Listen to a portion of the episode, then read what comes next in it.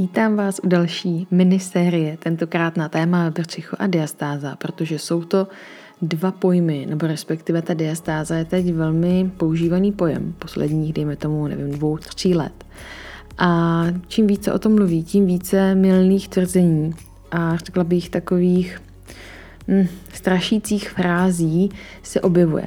Tak jsem si řekla, že je na čase tomu dát nějakou formu a uvést věci na pravou míru. Nachystala jsem si pro vás asi pět dílů této minisérie a věřím, že je opravdu a, co říct. A je to rozděleno na pět dílů kvůli tomu, že v jednom díle by to bylo opravdu hodně dlouhé a hlavně by se tam ty informace, informace nejspíše ztratily a chtěla bych vám dopřát dostatek času, abyste mohli některé informace třeba střebat, případně si je zažít, vyzkoušet, zjistit, jestli opravdu nekecám a podobně. A odkud čerpám?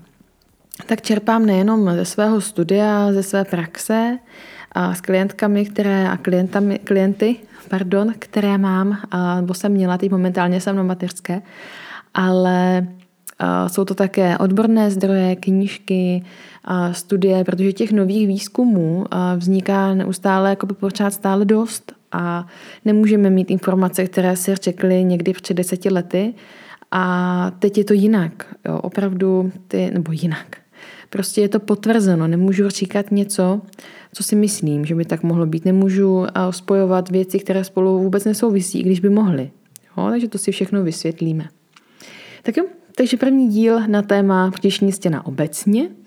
Pobavíme se, co je to liná alba, a pobavíme se o funkci břicha, o souvislostech, jaké jsou v tom trupu?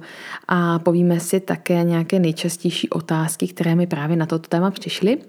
Věřím, že těch eh, témat a vůbec těch eh, věcí, které se o tom vrtíšku můžou zmiňovat, je spousta, tak si myslím, že když něco zapomenu, což určitě zapomenu, tak zmíním v dalším díle, protože eh, opravdu je to nevyčerpatelné téma. A zajímavé je, že já vždycky, když jsem na procházce s malým, s kočárkem, tak mě napadají informace, které vám musím sdělit, které jsou důležité, které vám to hodně vysvětlí a je to pro pochopení velmi zajímavé. No přijdu domů, řeším takové ty běžné věci, jako je péče o malýho, eh, o pejska, jo, varčení, uklid a tak. A všechno tady to zapomenu. Kež bych tak mohla nahrávat po cestě na procházce. Jo, bylo by to možná s pískáním ptáčku, bohužel to ale dělat nejde. Takže a si vždycky dopisuju ty informace, potom doma, co si vzpomenu. Takže mám tady dostatek poznámek, si myslím, pro ten první díl a jak jsem zmiňovala, když něco zapomenu nebo něco budu chtít pak dodat, tak vám to potom dodám v dalším dílu. Takže se jdeme do toho pustit. Vrčicho. Vrčicho je taková část těla, kterou zvlášť ženy mají zapotřebí nadměrně cvičit nebo jí věnovat velkou péči ve smyslu toho, že chceme mít ploché vrčicho, že chceme docílit jakéhosi mm, jako mm, standardu, který je běžně tou veřejností přijímaný, to znamená nějakou definici těch svalů břicha, že máme mít nějakou velikost, že high waist džíny nebo legíny musí být prostě v určité výšce, nikde nesmí nic přetékat a podobně. Musíme si uvědomit, že každý jsme jiný a opravdu nemůžeme všichni vypadat stejně a ta kompozice toho těla je u každého opravdu prostě rozdílná. Jedna věc je vzhled a druhá věc je funkce. Schválně, co je důležitější. Je jasné, že ta funkce, takže nemůžeme si říct pouze vzhledem, protože vzhled je často jenom ten povrch, to, že řešíme právě ten sixpack, který nemá ale tu funkci v tom globálu, jakou potřebujeme. On je samozřejmě důležitý, povíme si potom ke konci, ale měli bychom více vnímat ten a, jakoby funkční rámec. A takže jak si ho můžeme představit, to břicho? My používáme pro takové jednoduché uvědomění nebo schematický pohled a, jakoby válec, tvar válce a já někdy říkám spíše třeba hrnec, protože to potom dává smysl více, ale o tom budu mluvit za chvilku. A na tom rtíšku nebo rtišní stěně rozeznáváme několik vrstev svalů. Je to hluboká vrstva a kam, je, kam řadíme musculus transversus abdominis, což je příčný sval břišní, je to takový opasek ve své podstatě. A co je důležité zmínit, tak všechny ty břišní svaly jsou vlastně jakoby párové. To znamená, že mají pravou a levou část. Vepředu se spojují nebo zanorčují právě do té linej alby, o které budu mluvit taky za chvilku. A vzadu se zanorčují jakoby do svalu zad. Vysvětlím také za chviličku. Takže máme tam ten hluboký břišní sval, což je ten příčný břišní sval, který se bohužel někdy milně říká, že musí být jakoby nejvíc nacvičený, že mu musíme věnovat uh, prostě pozornost hlavně jemu a cvičit jenom něho. Vysvětlím, že opravdu to není tak jednoduché. Další vrstvou jsou šikmé břišní svaly, vnější vnitřní. A ty e, vnitřní jsou jakoby zevnitř a ty vnější potom to zakrývají vlastně zvenku a do toho je vnorčen přímý břišní sval, což je vlastně ten six-pack, když mi je definovaný, když je zakrytý vrstvou tuku abdomen jakoby v oblasti toho břicha, tak, tak vidět být nemusí. A není to jenom o tom, že je nacvičený, protože já můžu cvičit, jak chci, ale pokud to břiško nefunguje tak, jak má a kryje ho například ta větší tuková vrstva, tak ta definice jít vidět nemusí a my se ženeme za něčím, co nelze, nelze dosáhnout. Asi jste už taky slyšeli, že nelze zubnout tuk jenom z jedné části těla, to taky nefunguje. A pokud máme větší množství tuku v těle, je potřeba to vzít jako globálně. Není to jenom tím, že začnu nějak excesivně cvičit pouze to přímé vtišní svalstvo. Takže abych se v tom nezamotala. Takže máme vrstvu jakoby hlubokou, potom takovou, dejme tomu střední, kam patří ty vnitřní šikmé vtišní svaly a pak je tam vnitřní ten přímý do takového jakoby takový kapsíček a zakrývá se to pak zvenku těmi vnějšími šikmými rtišními svaly. Takže úplně se nedá říct, co je důležitější. Ono jsou důležité totiž všechny ty svaly. Jo, nemůžu si říct, že budu cvičit jenom jednu část, to takhle opravdu nefunguje. No a ta a, linea, nebo linea alba ještě ne, ale je tam ještě jedna linea, jmenuje se linea arcorata a, nebo ar, arkuata, to je vždycky pro mě. A český název bohužel nevím. Každopádně a, je zhruba v oblasti pupíku, kdy a ten přímý sval vlastně je nad touto lineí, jakoby nad těmi svaly šikmými a potom a pod tou linou arkurátou je vlastně vnorčen do fascie svalů a spevňuje tuhle část. Proto třeba diastázu nebo ten rozestup nenacházíme pod pupíkem tak velký, ale je spíše v oblasti pupíku nebo nad ní. Jo, tady ta spodní část břicha je zesílená nejspíš i z nějakého toho vývojového hlediska, ne ve smyslu jednoho roku, jako by vývojové kineziologie, ale spíše té, uh, ani ne jakoby ontogeneze zase toho jednoho člověka, ale spíše toho druhu, té filogeneze. Jo, je dost možné, že se nám opravdu ta včišní stěna pod tím pupíkem vlastně spevnila z toho důvodu, že jsme na těch dvou nohách a aby nám to vrčiško opravdu nevypadávalo směrem dopředu, tak je tady ta linea. Je to možná i nějaký pozůstatek, nejsem uh, úplně jakoby odborník v tom, proč některé svaly zůstávají, některé ne. Ale každopádně je důležité si uvědomit, že tam tahle linea, nebo tahle část je. Já potom a k tomuto tématu zase vytvářím i příspěvky na Instagram vzdělávací, kde tam ty obrázky jsou, ale případně můžete i zagooglit. Potom samotná linea alba, což je ta střední část, to je to, co vás asi nejspíše z, s tím tématem diastázy nebo rozestupu zajímá asi nejvíce. Tak linea alba je vlastně takový vazivový pruh, který začíná od mečovitého výběžku, procesu xyphoideus, až k stytké kosti vlastně na pánvi. To docela dlouhý pásek, který vlastně to vříško spojuje, nebo spojuje ty, tu pravou a levou část dohromady. Co je důležité, zase si uvědomit, že ta linea alba má nějakou šířku, máme to nějak dáno, je nějak uh, takový tuhá a zase nikdo z nás není, nemá ji úplně stejnou. No, to je důležité si zase uvědomit, že ta linea alba má svoji funkci, jednak spojuje a jednak má možnost se natáhnout. Zvlášť v období těhotenství je normální, že se roztáhne. Když se miminko narodí, tak je také roztáhnutá a postupně, jak to miminko vlastně zapojuje ten, to svoje vříško, ten hluboký stabilizační systém, tak ona se zatahuje. Ale o dětech se budeme bavit zase v dalším tématu nebo v dalším díle. Potom vzadu, jak to vypadá, nebo ještě k té liné albě, pardon, se vrátím, tak ta liná alba, abyste si to nepředstavili jenom prostě suše jenom prostě bílej pruh, protože se většinou vyznačuje nebo kreslí bíle, protože jsou to části, které nejsou úplně kontraktilní jako svaly, tak se kreslí bíle nebo malují bíle.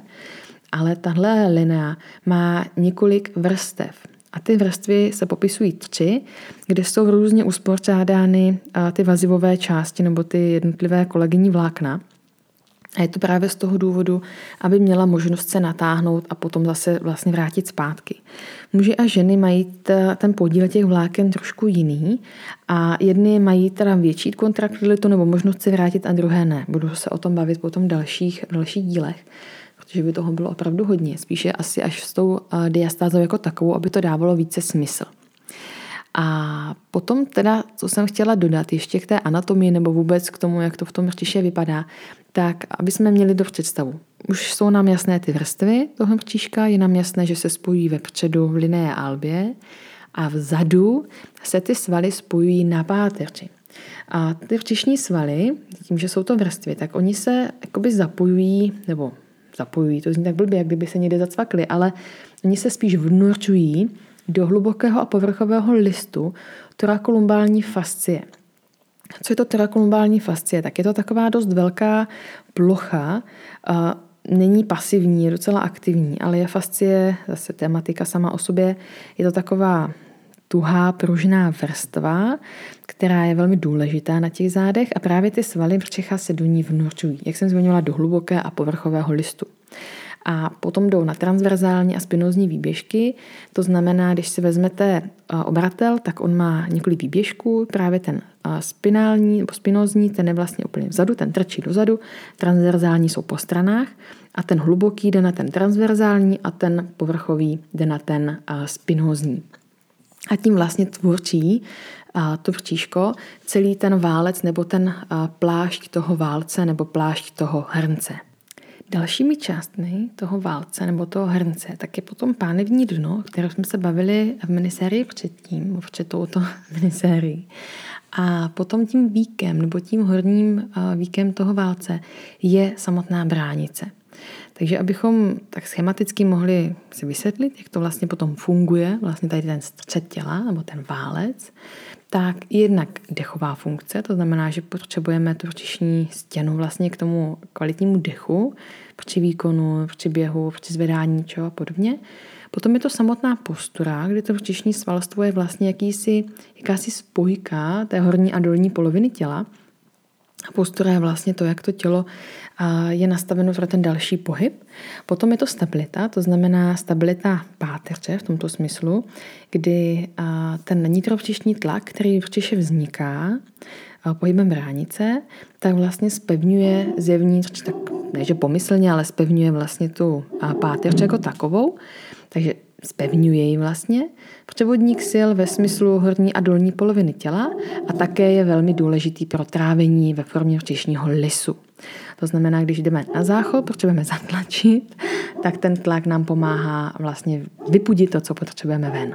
Není to teda jenom, když jdeme na toaletu, ale například třeba i při samotném porodu, když vlastně dochází k té fázi tlačení, kdy ženy popisují, trošku zabrousím jinam, ale popisují jednak, že jakoby vydýchají to miminko, což jako opravdu, když jsem si to zažila, není úplně jako možný. Ten tlak tam nějaký jako je. Tělo svým způsobem ví, kdy to tlačení udělat, ale vy mu přeci jenom potřebujete pomoct. Tak potřebujete zapojit právě tu bránici, a zajímavé je, že se zapojí i ústní dno, které vlastně s tímto velmi úzce souvisí, kdy popisujeme ústní dno, bránici, pánevní dno a klenby nohy, aby to byl takový, takové ty horizontální roviny. A zůstanou toho porodu, tak právě když dochází k té fázi tlačení k velkému zvukovému efektu, to znamená, že žena vydává hodně zvuku, tak vlastně ten tlak uniká ústy, ústy pryč, když to takhle představíme. Když tam uh, ten hlas nejde těmi ústy, to znamená, že se jakoby ta jedna pránice, to ústní dno zavře, jsme schopni potom uh, vlastně více zapojit i tu bránici a ten tlak jde směrem dolů, tam kam potřebujeme, potřebujeme vypudit vlastně to miminko směrem ven.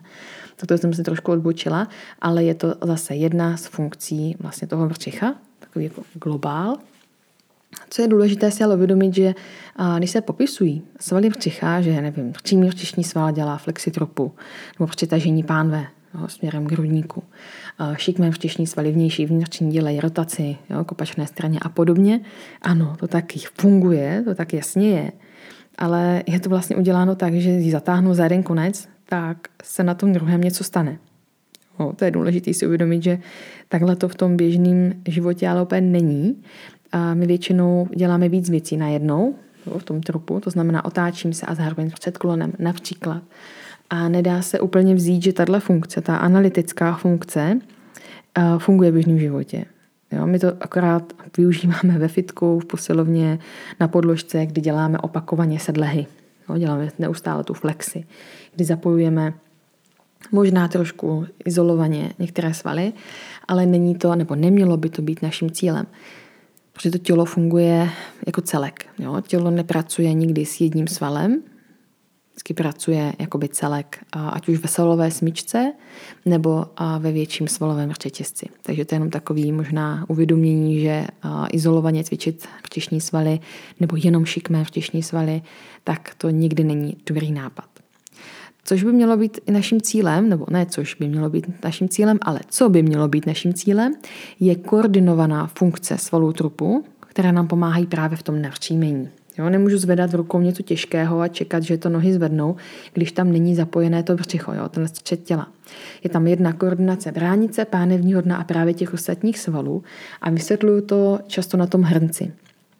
Jak jsem zmiňovala horizontální předěly, tak zůstaneme jenom v oblasti toho tropu, to znamená bránice a pánevní dno. Hrnec. Jo, jak jsem zmiňovala, víko, bránice, dno, pánevní dno, stěna toho válce nebo toho uh, hrnce jsou ty včišní svaly, jak jsem zmiňovala. Ten včičný včišní, šikmé včišní svaly, a ten přímý tam úplně neuvádíme, ale pak jsou to ještě svaly na zádech, což vlastně se spojí právě v ten, v ten plášť toho válce nebo toho hrnce. Když to všechno funguje správně, ta poklička vlastně drží, tak ten tlak tam vlastně zůstává. Jo? Když máte parní hrnec, papiňák. Když ta poklička nedrží, to znamená bránice se vyklopí směrem nahoru, tak vám ten tlak uniká a nezůstává vlastně vevnitř a už tam není ta pevnost, už to nefunguje. Takže to je jen taková jako uvědomění a podobně funguje, i když budu cvičit jenom některý ze svalů, například ten přímý včišní sval, tak vlastně ten válec nebo ten hrnec deformuju a on už zase nemůže fungovat tak, jak by měl. Nebo když cvičím jenom šikmé včišní svaly ve smyslu, že nemají mít úzký pas, začnu cvičit šikmé včišní svaly, aby se mi bříško zužilo a zase ten válec nebo ten hrnec deformuju a opět to úplně nefunguje a můžou se objevit bolesti zad například. V oblasti zad, v té polovině, tam, kde se zapíná podprsenka, bývají to různé takové bodavé, nepříjemné bolesti, nebo u nás může pálit žáha, může nás bolet v oblasti žaludku. No, to jsou zase možnosti, co všechno se může stát. Může se toho stát spousta. A s tím souvisela a, jakoby diastáza, nebo rozestup těch řečišních svalů, taky můžu buď jakoby širokou zafixovat, a nebo ji naopak jakoby nechat rozjet. No, se záleží, budeme se o tom bavit dál, ať vás úplně do toho nezamotám. Teď se bavíme o brčišní stěně jako celku. A jak teda to brčíško by mělo jakoby, být aktivní, nebo jak by mělo fungovat, tak mělo by opravdu fungovat jako celek. Ta izolovaná práce nikdy by neměla být naším cílem. A ve své podstatě, co jsem hledala různé studie, výzkumy, tak by vlastně neměla být ani nějak extra možná. Vždycky, když se cvičí nějaký, dejme tomu, sval, tak je tam vždycky aktivita těch ostatních. Říkáte si, no jo, ale já cvičím sedle, já cítím, že to břicho je aktivní někde jenom v určité části. Ano, to možná samozřejmě je. A dochází tam vlastně k jakému si stahu, zvýší kontraktilitě těch svalů a už vlastně nejde o tu koordinaci celkovou toho trupu a svým způsobem si tam vytvářím svalovou disbalanci. Jo, což zase není něco, co bychom chtěli. O svalových disbalancích věřím, že jste toho slyšeli už spoustu. a my si vlastně způsobíme funkční změnu této oblasti. To znamená aktivní body, trigger pointy nebo vůbec uh, stažená svalová vlákna, což mění ve výsledku držení těla. Často je tam v kombinaci oslabení, to znamená některý sval je stažený, další zase oslabený. A může tam dojít i k vazivové přestavbě, to znamená, že ta tuhost už v podstatě neměná. Mění se třeba i dechový stereotyp, který je velmi důležitý, aby zůstal takový přirozený. To znamená, že a se zapojí i ta bránice kvalitně, to znamená, můžeme mluvit o nějakém bráničním dýchání, které vlastně by mělo být takovou tou normou. Často se setkáváme pouze s hrudním typem, to častěji u žen, že se zvedá pouze hrudník a to zase z více důvodů, z toho, že chceme ukazovat, jak máme velká prsa, nebo naopak, že nemáme velká, ale chceme je ukázat. Potom ženy naopak s velkými prsy, tak můžou více dýchat do břicha, aby ty prsa schovaly. Tam důvody určitě můžou být různé. Nedostatečný dech nás potom limituje jednak i v tom mluvení, takže zvláště lidi, co hodně mluví a dýchají takže hodně funí, nebo se nějak hodně zadýchávají, tak zase nepracují s tím trupem, s tím svým tělem tak, jak by měli. Já jsem s tím taky bojovala, že jsem hodně mluvila mm, na dluh, než to řeknu tak. Chyběl mi tam ten nádech, musela jsem se to naučit a učím to potom i vlastně své klienty protože ta bránice potom trpí. Ona se stahuje a ne, jakoby neoplošťuje se tak, jak by měla. Neoplošťuje a následně nekontrahuje. Takže co všechno naše vrčíško vlastně ovlivňuje? Myslím si, že už to tak nějak jako vyplynulo, nebo vyplyne ještě více, ale má vliv samozřejmě na průběh těhotenství. Zase není úplně ideální, když to vrčíško je hodně stažené, protože potom se ty svaly tím těhotenstvím neroztahují, ale roztahuje se hlavně ta liná alba. Naopak, když to vříško je hodně uvolněné, tak se to vříško zase umí hodně vyklenout a váha toho miminka, toho vrčiš, z těch orgánů, co jsou vrčiše, tak vlastně zase roztáhnou to vříško a nejčastěji zase v té liné albě. Takže ideál je takový střed, tak jako u všeho. Jo? Umět aktivovat, ale umět i relaxovat. Potom ovlivňuje břišní stěnu i to, když máme za sebou nějaké operace. Ať už je to jízva velká nebo třeba po laparoskopické operaci, kdy zdánlivě to vypadá, že se vlastně nic nestalo, jsou tam dvě dírky nebo eh, dva, tři vstupy, ale to vrtíško dostává mnohdy ještě více zabrat než při klasické otevřené operaci, kdy ta jízvička je třeba 3-4 cm velká. Potom ovlivňuje eh, to naše vrtíško nitropříšní tlak. Nitropříšní tlak je vlastně způsobený vícema věc, vícemi věcmi, teď nevím, jestli to je česky, ale jednou věcí je vlastně tlak bránice, to znamená, ono tlačí dolů. Potom je to pružnost a síla té příšní stěny, která vlastně se uh, roztáhne, nesmí zase se roztáhnout moc, aby nám ten tlak neutíkal do stran, ale vzniká tam nitrovřišní tlak. Je to prostě hydrostatický tlak. Fyzika, jednoduchý. No a ten tlak má mít nějakou, uh, nějakou míru, nějakou veličinu, nebo jak to říct, aby to nebylo zase moc odborný, má být nějak velký a má být rozprostřen do všech stran, to znamená dopředu, dozadu, do stran. Co se často stává, je to, že ten tlak utíká, v uvozovkách utíká dopředu a zvyšuje se tlak na tu linou albu, na to oslabené místo u většiny lidí. A tím, že jsou třeba záda stažená, že nevhodně stojíme, nevhodně sedíme, a zvyšuje se tento nitrovtišní tlak například při té toaletě, na, při tlačení, když jsme na klasickém záchodě, sedíme v pravém úhlu v kyčlích a tlačíme, tak ten tlak se často klene dopředu a není to úplně ideální cestou. A potom a to není vhodné zvyšovat nějak nadměrně, nebo on se ještě zvyšuje při cvičení, ale když jsme třeba po porodu a zvyšujeme tě, tento nitročišní tlak při cvičení v Čechách, takový tradiční, nebo s předanou zátěží, tak to, eh, tento tlak působí na pánevní dno a zase ho jakoby negativním slova smyslu natahuje. Nebo když se využívá třeba pásek na cvičení, tak opět ten tlak jde směrem dolů do pánevního dna více. A potom je popisováno, že u kašle, kdy třeba kurčačky, které jo, často kašlou, nebo u různých chronických uh, respiračních onemocnění, tak se častěji vyskytuje inkontinence. Jo, ten tlak břišní se zvětšuje a ten tlak vlastně tlačí směrem dolů. Potom vliv na bříško má viscerální tuk.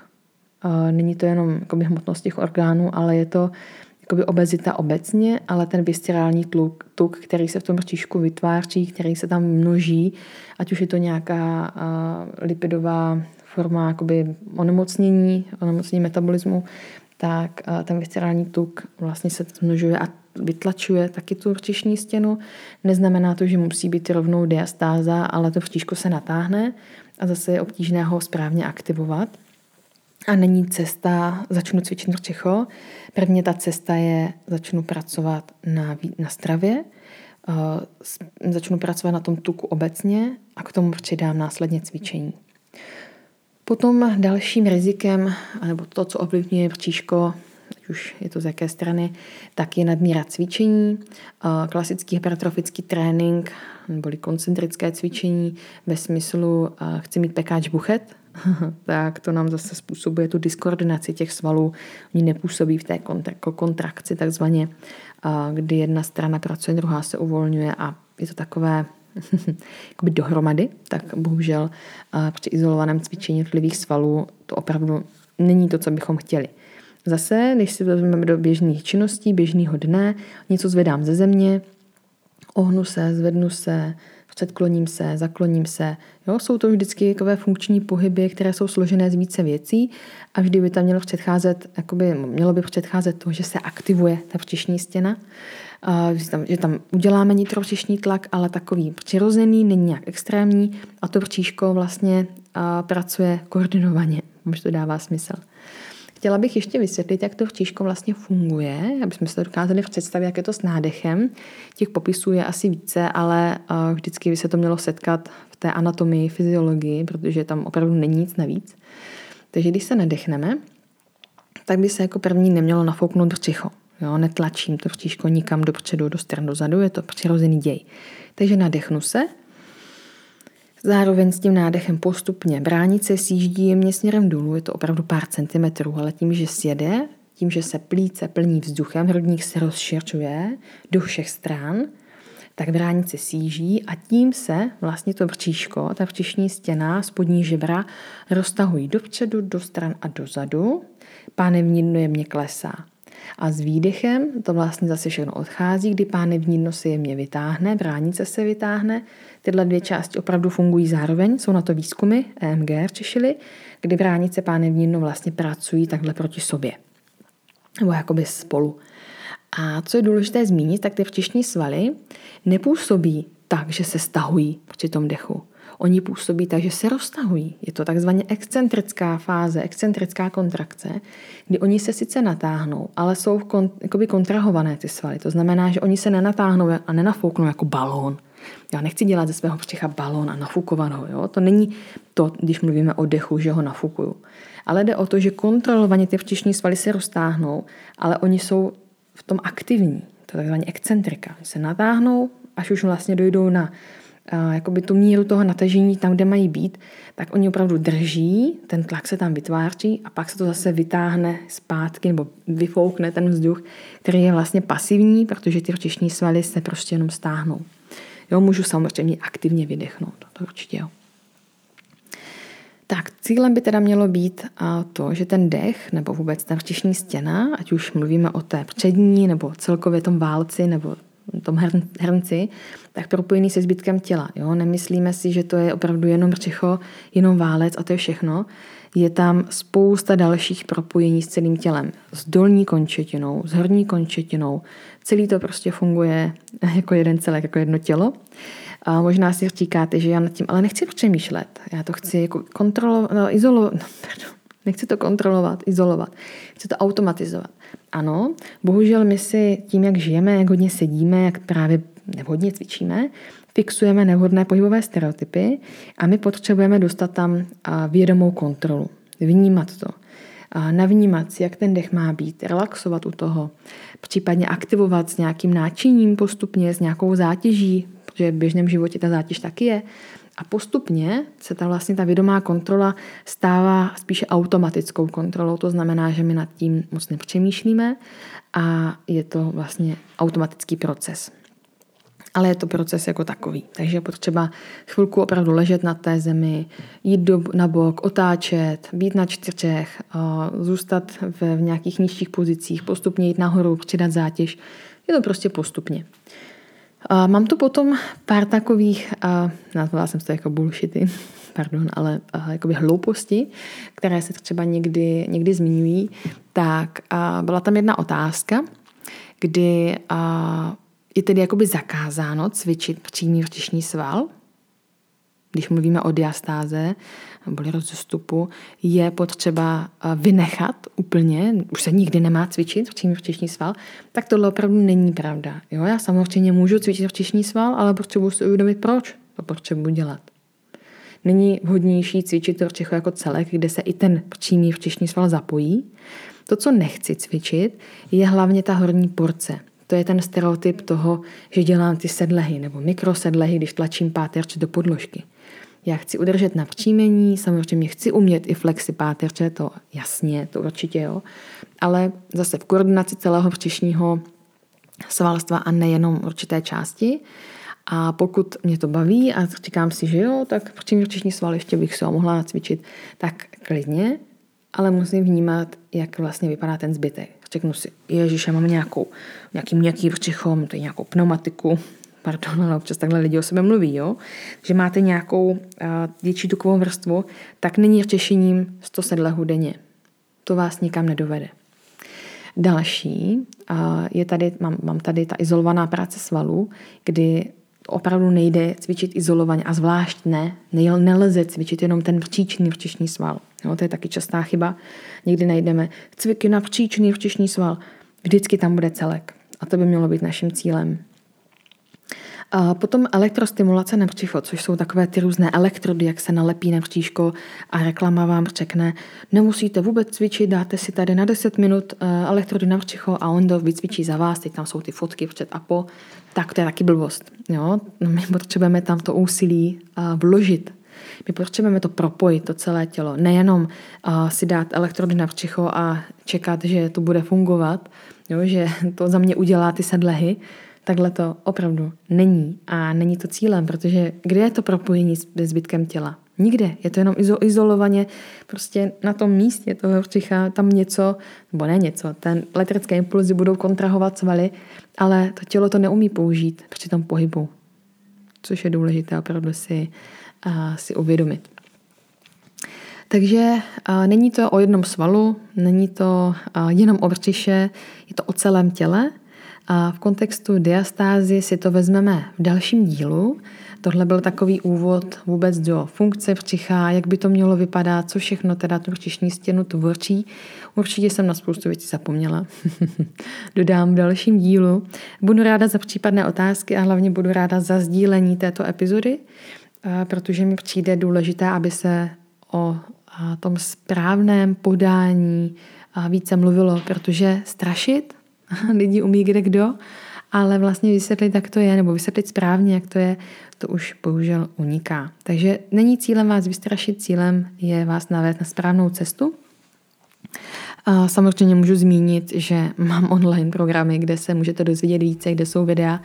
To nechám na každém z vás. Je to uh, určitě fajn, když se na to podíváte, ale myslím si, že už jsem vytvořila i dostatek volně přístupného obsahu na Instagramu, kde ty jednotlivé návody, vlastně třeba jak to vříško cvičit nebo jak s pánevním dnem cvičit vrtišní stěnu je spousta, takže kdo hledá, najde. takže mějte se moc hezky a uvidíme se, uslyšíme se u dalšího dílu. Mějte se hezky, ahoj.